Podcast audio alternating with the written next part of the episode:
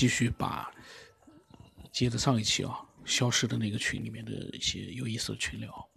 那么树他呢发表了他对于人类的起源他的一个看法，发了很多啊。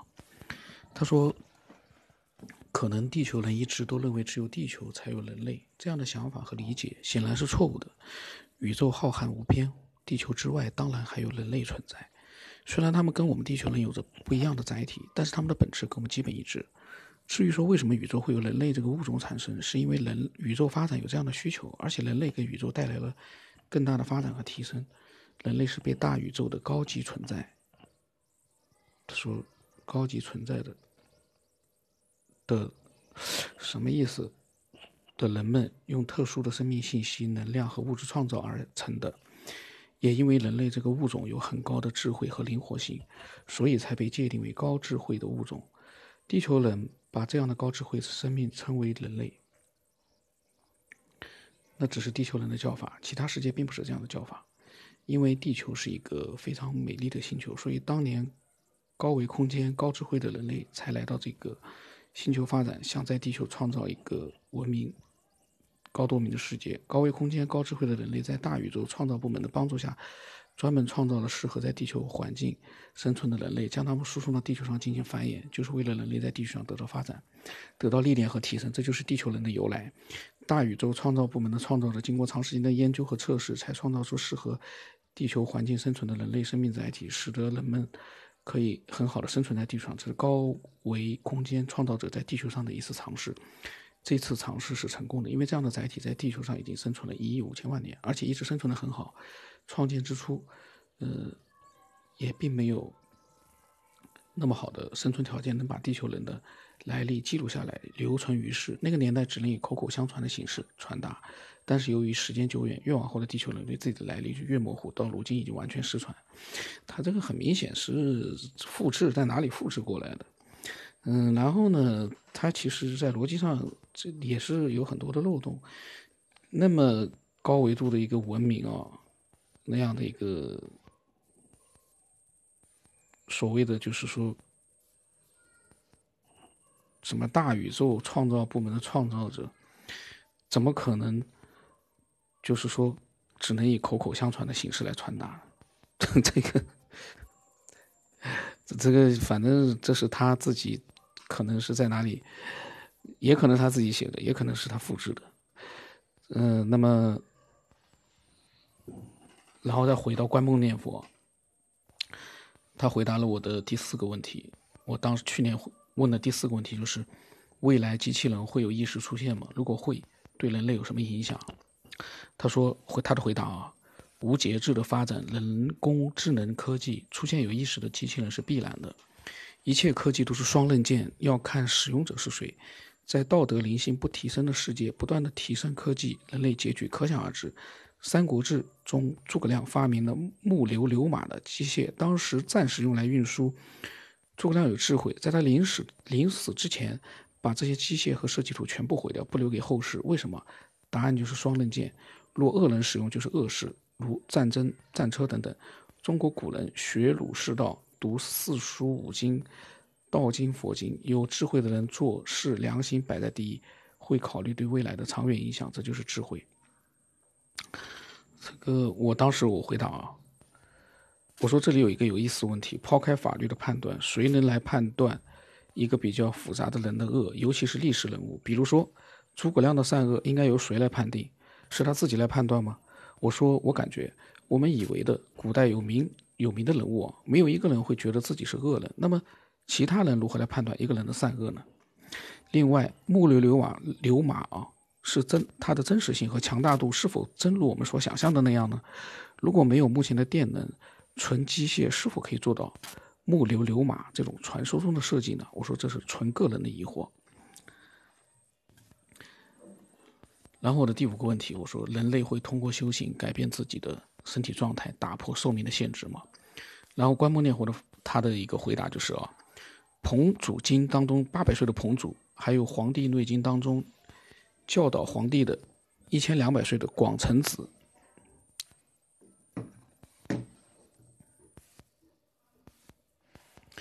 还有近代著名的长寿高人两百五十六岁的李庆元，等等历史上的道家、佛家长寿的高人不计其数。天哪，他这个不计其数到底是啥意思啊？他说归纳这些高人的生平和著作，可以发现共同的长寿秘诀就是心地清净。说的具体点就是心地善良，与世无争，与人无求，不贪不怒，心无杂念，生活简约。他说，在我们小区里面念佛的老阿婆、公老公公们也是这样的，经常在嘴里面念阿弥陀佛，心地善良，心里杂念的就很就很少。每天早睡早起，每顿饭吃的也很少。隔一栋楼的一位婆婆八十五岁了，有的时候一天就吃两顿，一顿吃一点酱菜一点粥，有的时候一顿就吃两个很小的白馒头，但身体照样很好，下楼梯都不用扶手，速度和年轻人一样。心地好，身体就慢慢变好，就是中国古人所说的相由心生。他说，现在日本著名的江本森博士的水实验水质的答案震惊了科学界和全世界，并在联合国做了主题报告，证实了古人的深水深奥智慧。这个呢，这个大家反正百度一下吧，因为这个实验在百度里面是呃，其实并没有就是说像很多人去呃吹的那样的一个情况。因为从我个人的角度来说，我也相信。就是心地好，身体会慢慢变好。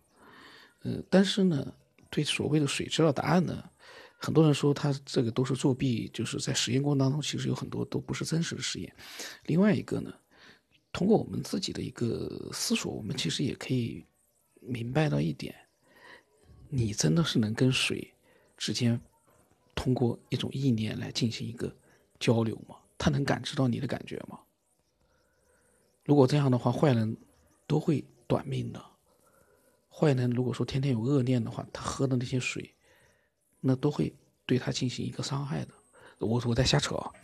那么他说，正确修行，身体一般会健康长寿，这是附带的效果。真正的修行成就者，对于身体和长寿是不执着的，随因缘和愿力生活着，缘尽就涅槃去四圣法界，或者是往生净土。他说补充。在宇宙当中，所有生命体中，不知肉身不是高等的形态。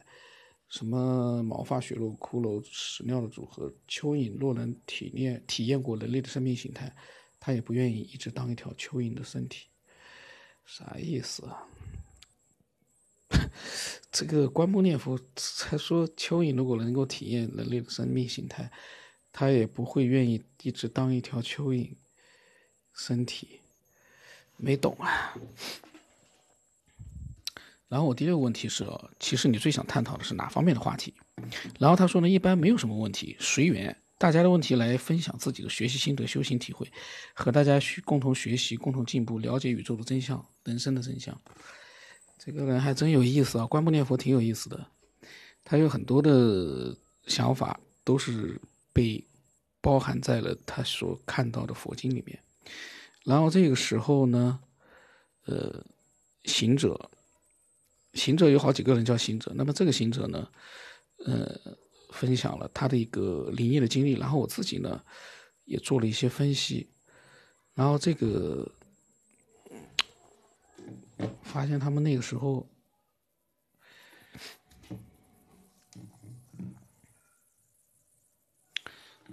让我来把行者的分享把它念一遍啊。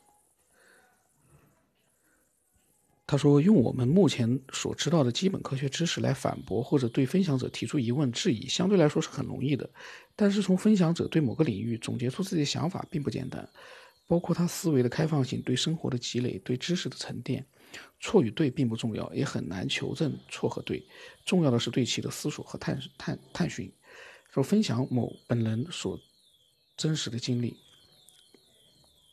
这个好像在很久之前，他曾经分享过，我还记得这个事情。我把它念一下，因为他重新又写了一遍。就是高中二年级的时候呢，家里面经常有很多客人，餐厅和客厅客厅有玻璃门窗隔断，最左面有门。那个时候很好动，一般经过都会双手抓牢门楣，做一个引体向上。那天父亲请朋友吃饭，还有他舅舅都在，大约八到九个人。从从小的教养都知道呢，客人需要先用餐，等客人吃的差不多，再聊天的时候呢，他从客厅走到餐厅去吃饭，经过门框的时候，照例伸手去做个引体向上，不知道怎么就摔下去了，而且是脸朝地。第一反应是门牙会不会磕坏了，第二反应是觉得很丢脸。头摔得有点晕，感觉在地上趴了一会儿，站起来后看到桌上的人没有一个注意到他，好像他摔倒的事没有发生过。要知道餐厅并没有很大，他也很奇怪为什么没有人说扶一下他，或者说说他一下。他当时觉得非常诧异，可是牙齿那么疼是真实的。自己去洗手间照镜子都有小小的血丝。等客人走之后，他问他爸爸，他说根本没有看到他摔倒，或者听到摔倒的声音。对于这件事，他一直很有感到很困惑。他自己的思索，他很倾向于平行宇宙的理论，虽然没有得到证实。摔倒时的他进去了另一个平行宇宙，他只能看见他们，但是他们并感觉不到他。如果是真实。是不是意味着平行宇宙之间会交错？可是信息不能传递，类似于某些科幻电影。同理，一些人看到神鬼会不会也是时空交错的缘故？深思之很多奇异事件都能够用平行宇宙来解答。他说：“题外话，如果当时他回头向客厅看，看见自己在看电视，他觉得他会疯。”以上是他自己的所见和所思，特别想听听群里的朋友关于此事的看法，或者有相同经历的人。他说：“群规所限。”你们如果会发表你们的意见，我都会仔细的查看。他就不回复了。这个行者很有意思。然后呢，我当时问了一个问题，虽然这个经历他很早之前，看来他听这个节目听了很久了，他很早之前就分享过了。嗯，我我都有印象他的这个事情。然后呢，我当时跟他讲，我说行者，我说有一个问题，在你摔倒的那一会儿。其他人，比如你爸，有没有都没有看到你摔倒？那么有没有看到当时，比如说他们眼中的你在哪个位置，在做什么？因为叙述里面你没有提到。如果那一刻他们都没有看到你，那么可以假设你整个人进入了平行宇宙，短暂的离开了我们所在的空间。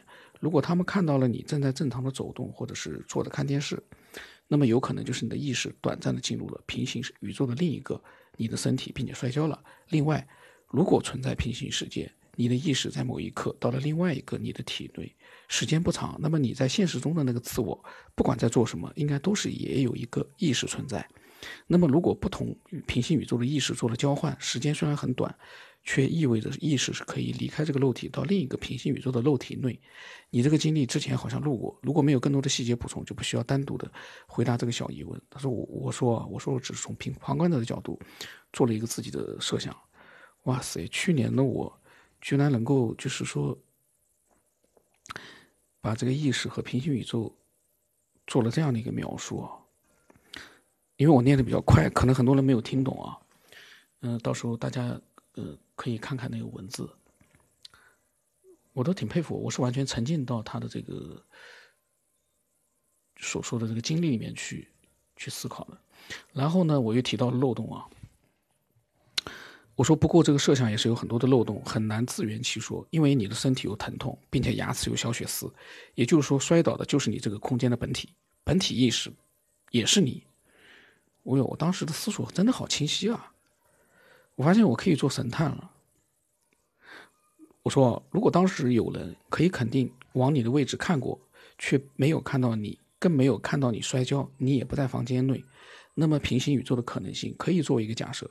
假如说像你想象的那样，还有一个你坐在那里看电视，那么其他人也看到你在那里看电视，就有可能是两个平行宇宙的你在短暂的时间里互相交换的空间，很快就恢复了。那个沙发上的你是另一个平行宇宙的你。我呢，把他的这个漏洞啊，我重新用我的逻辑呢，把它完善了一下。然后我，然后我又分分析了，哇塞，为什么我对他的这个经历发了这么多想法？我说，理论上说，一个人的灵异经历，因为各种原因，他自己和听的人都无法还原当时的整个场场景。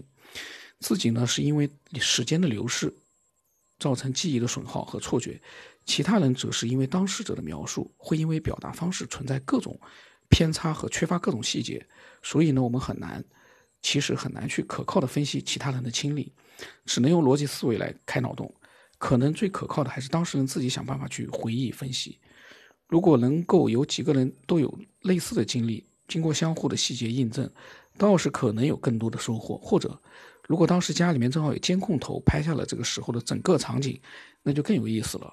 现在很多地方都被摄像头覆盖，不过似乎还没有比较清晰的案例。流传的灵异事件的画面，反而大多是剪辑处理过的。我发现我虽然不懂科学啊，但是我，呃，在分析他的这件事情的时候呢，我的思路还是蛮清晰的，我感觉。呃，那么这个群里面呢，还有一些分享，应该还能录那么一个一集。那么我们下次再录吧，因为录这个，虽然说我没有大声的去喊去叫，但是呢，嗯，也是还是蛮耗神的。那么希望啊，以后有更多的人可以单独的再发过来，不一定非要在群里面去聊天。嗯，单独的发给我的话呢？我们可以集中的，就是把它专门录出来。群里面的聊天呢，那就是作为一个交流的一部分，就不一定是等于说跟单独分享的话呢，就可能有一些不一样了。单独的分享是完全你一个人在对我进行，对所有的听众，对我对所有的听众做一个倾诉。那群里面呢是属于一个大家的一个脑力上的一个交流，还是有区别的。所以呢，期待更多人的一个分享。今天就到这里了。